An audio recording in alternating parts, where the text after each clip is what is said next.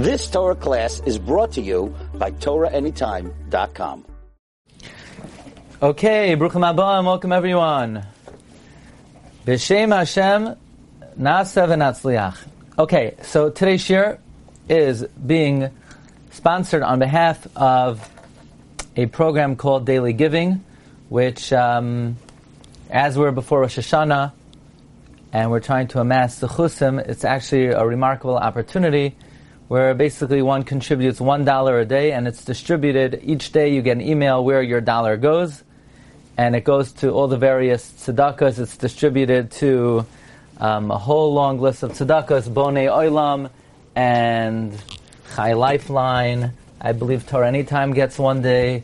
Um, many of the well-known tzedakahs, some perhaps uh, others are not familiar with. And uh, this way, every day a person is contributing to tzedakah, including Shabbos, and it makes sure that a person is attached to this mitzvah every single day. Um, I I was asked to say that I joined myself just so that uh, it, if anybody needs an endorsement, and I actually get a big thrill every day. I get an email where the uh, tzedakah goes. Okay, so I want to take you now uh, to the to the site rabbidg.com. I want to share with you um, as we've mentioned, if you uh, on the site you could subscribe and get the weekly Divrei Torah both in English and in Lashon Hakodesh and all the other um, um, information that is offered over here. You could, uh, while on the site, you could listen to every week their shiurim on the Parsha, the Ramban, the Baal HaTurim, the Ben La'ashri, um, and a number of other features. This morning I got a call. Somebody was interested in listening to Shiurim on Rabbi Yehuda HaChassid. So actually, let me show you something here. Um, here. So you go to the site and you go to classes. It's actually pretty amazing. you go to series, multi-part series. Okay, last will and testament, Rabbi Yehuda HaChassid. Click here, and you get all the shiurim on Rabbi Yehuda HaChassid. So there should actually be 14 parts, but what are you going to do? Okay. Um, be it as it may, there are many features on the site that you could check out. I want to share with you a number of Divrei Torah. Um, let's go firstly to the English sheet. I'm just going to share with you uh, one thing from here. And then uh, uh, there are amazing things from the Ben La'ashri this week. Let's see. Do you see that? Is that coming up? Okay. So uh, I'm going to share with you an amazing Chassam Sofer. The Chassam Sofer uh, is commenting on the secret of the word mitzvah. It says about the king, Levilti rum levavai me'achav, so his heart is not made arrogant over his brethren. Levilti surmin a mitzvah asmal, and so he doesn't turn away from the mitzvah, right or left. Laman yarich yamim so that he lengthens his day in his kingdom, him and his children, in midst of Israel. the Chassam Sofer uh, uncovers an amazing remez in the word mitzvah. It says, so he doesn't become arrogant, and so that he doesn't turn away from the mitzvah, yamin usmal, right or left. okay. So, Levilti Sormin HaMitzvah, Yamin. And the Chassam Sofer uncovers a remez in the word mitzvah, that the word mitzvah is composed of two parts. You have the ma, and you have the word sav. Ma represents humility, like in the pasuk, v'nachnu ma, what are we? Rashi comments, ma anachnu chashuvin, what, of what importance are we? On the other hand, sav represents gaiva and avodah. The Gemara says, um, vayitzav refers to when Hashem commanded Adam HaRishon not to worship idols. So if you look at the word mitzvah, in the middle you have tzav, and on the extremes you have ma. And therefore, we want to make sure that a person, the king, is not arrogant, because uh, one who is arrogant, it's as if they worshipped idols. So how do we make sure you don't turn away from a mitzvah? Don't go um, to the right or to the left of the word mitzvah. Don't turn from the mem on the right or the hay on the left, meaning don't turn from what's levilti sur from the word mitzvah from what's on the right or the left side. because if you go away from the mem on the right side or the hay on the left side, then you're left with the tzav in the middle, which tzav is avodah zara. Okay, if I could show you um, a few ideas on um, this week's uh, Ben La Ashri. Let's see.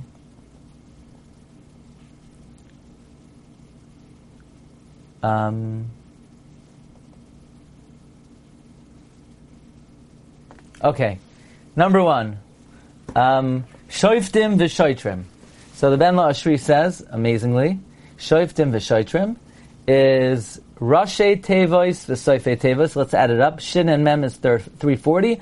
Vav and Mem is 46. 386. The gematria of the Rashe Tevois and Soife Tevois of Shoiftim v'Shoitrim is David ben Yishai.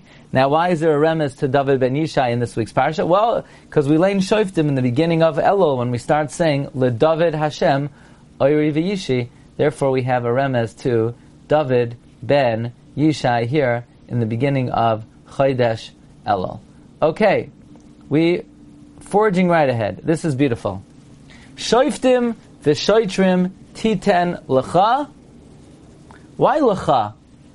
Should say shoiftim v'shoitrim titen b'chol sharecha. Why titen lecha? Asher Hashem aleikecha noisein lach lishvatecha v'shavtu es ha'a mishpat tzedek. Shoiftim v'shoitrim titen lecha b'chol sha'arecha, asher Hashem lekecha, noisein lecha l'shvatecha, v'shaftu es ha'am mishpat tzedek. Why does it say the word lecha? It should say shoiftim v'shoitrim titen b'chol sha'arecha. Another question is, what does it mean b'chol sha'arecha in all of your gates? So Rashi says it means in all of your cities. So it should have said, Shoiftim v'shoiftim titen b'chol arecha. What's she arecha? And then, interesting, it says the, the beginning of the pasuk is written belashon noichach. It's addressing you. Titen lecha b'chol sha'arecha asher Hashem aloikecha noisein lach. And then it says v'shaftu es ha'am. They will judge. Why? All of a sudden, does the pasuk, switch to nistar to v'shaftu es ha'am mishpat tzedek. Now, the um, the Ben La Ashri says as follows. We know that the way we judge other people is the way the Rebbe Shalom judges us. So basically, we are our own judge because the way we evaluate someone else is really how the Rebbe Shalom will evaluate, evaluate us. So the pasuk could be read as follows: Shoiftim v'shoitrim titen lecha. Judges you should make lecha for your own benefit. It, this command of how to judge people is for your own benefit because the way you look at someone else, the way you judge someone else, is how the Rebbe will look at you. So this is like when Rashi says in Parshas Lech Lecha, Lech Lecha, Lahanoscha, for your own benefit and your own pleasure. Here also, Shoiftim v'shoitrim titen lecha b'chol sha'arecha. B'chol sha'arecha means in your uh, um, in your own titen lecha. Firstly, this this should be uh, for you. This should be this is for your own benefit and for your own service, and you should do it b'chol sha'arecha. Sha'arecha could mean in every estimation that you make, in every hashara that you make. Shoiftim v'shoitrim, judges and rulers you should make b'chol sha'arecha, in all of your evaluations, whenever you look at other people, you should judge them l'cha. It should be for your benefit. It should be in a way that will bring you success. Because if you judge other people favorably, then God will judge you favorably. And therefore the pasuk ends, "V'shaftu es ha'am mishpat tzedek." They will judge the people. They meaning Hakadosh Baruch Hu, the Pamalyo Shamala. If you are shoiftim v'shoitim titen lecha, if you are careful to judge other people favorably, b'chol sharecha, asher Hashem lekacha noisin lach, then v'shaftu es ha'am mishpat tzedek. They will judge the people righteously. Okay. Now, in Parshas here's another amazing uh, approach of the Ben La'ashri. This is really a- absolutely spectacular. Soim tasim alecha melech asher yivchar Hashem lekecha boy mikerav achecha loisuchal laseis alecha ish nachri asher lo yachichahu rak lo yarba lo susim nashim v'lo yasr levavai. Question number one, and all the Mefarshim ask this question, what's soim tasim alecha melech? Why tasim? Why lashon, a double lashon? Som tasim. It should say, tasim alecha melech. Furthermore, it says, who's going to make? Asher yivchar Hashem leikecha bay. That God will select. And then it says, do not place a foreigner on the throne.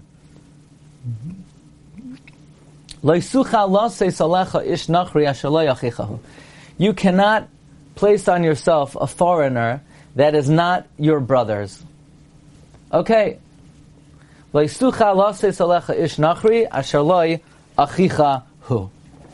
Says the Ben La'ashri an amazing thing. He says, the Mefarshim ask, why does it say Soim Tasim? Why Soim Tasim? Number two, and this is this is the big this is the big question. How could it say you cannot place a foreigner as the king? But it just said before God will select the king. So whoever God selects, he'll be the king. Isn't it contradictory? First we say the king will be who God selects. So then why does it have to say don't place the foreigner? If God places a foreigner, then we don't have cho- a choice.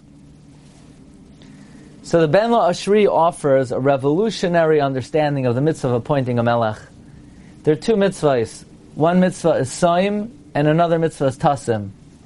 One mitzvah is soim, continually, and one is in the future. The mitzvah of Soim is a mitzvah that we should place a king from the Malchus Beis David. However, God knows that in the future the other Shvatim will secede from the union, and they will appoint their own king who's not from the Malchus Beis David, and that king, we have to make sure is not a foreigner, cannot be from a Gentile. So we read the pasuk like this. Soim, one mitzvah is to appoint the king of the Malchus Beis David, and that is a continuous mitzvah that should continue on and on. However, in, in a future date, Tassim, there will be a time where you will have to appoint someone, and you will appoint someone who's not from the Malchus Beis David, but he's not someone who I selected. Then the pasuk says like this: If The king is Asher Yivchar Hashem. That's referring to the mitzvah of appointing a king for the Malchus Beis David.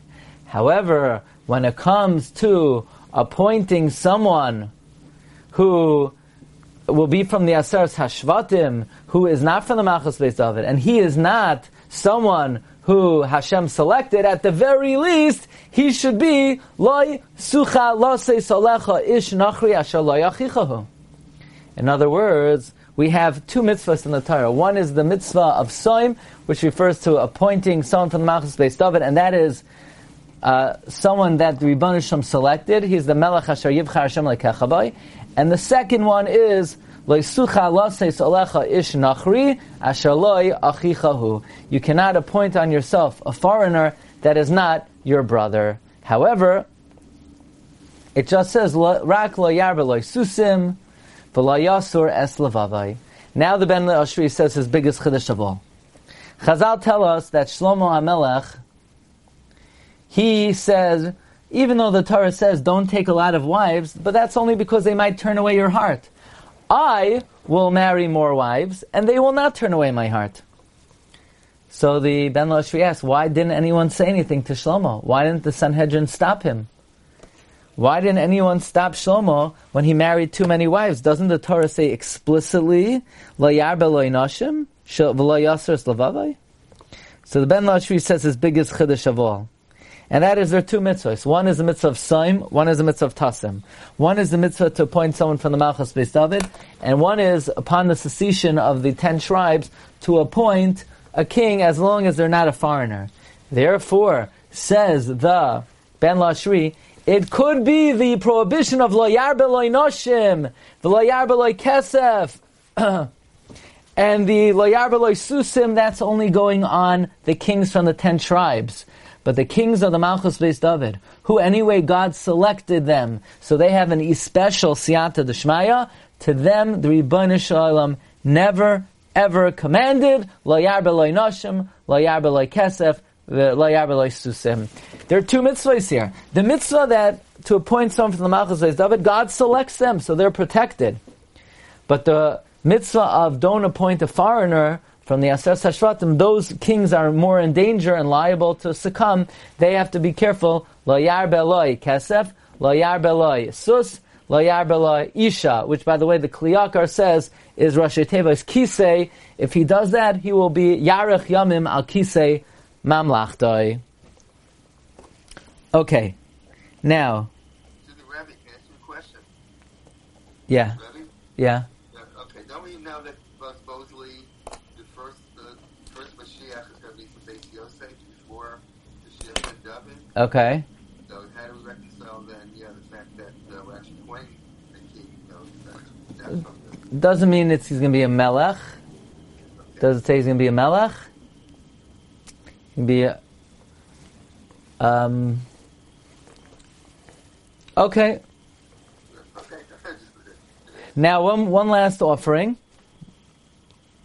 This is uh, interesting observation and juxtaposition, and, and if you look in Parak Yud Zayin Pasuk Chav, where it talks about the length of days of the Melech, that if the Melech follows these precepts, he will have a long Malchus. The Pasuk says, Laman Yarech Yamim Al Mamlachtoi, and then right after that is the psukim about the Kohanim and the Levium.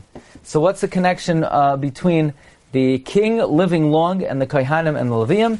So the Ben Lashri says you could darshan the juxtaposition. It's coming to be Merames to the Malchus Beis Chashmonai, that they, in contradistinction to the Malchus Beis David, their reign will not uh, last long, and perhaps that's why it says by um, the king, Hu Ubanav, him and his sons, to indicate that the Kohanim, the Bnei Matisyahu, that reign will only last for uh, two generations, namely uh, Matisyahu uh, Ubanav.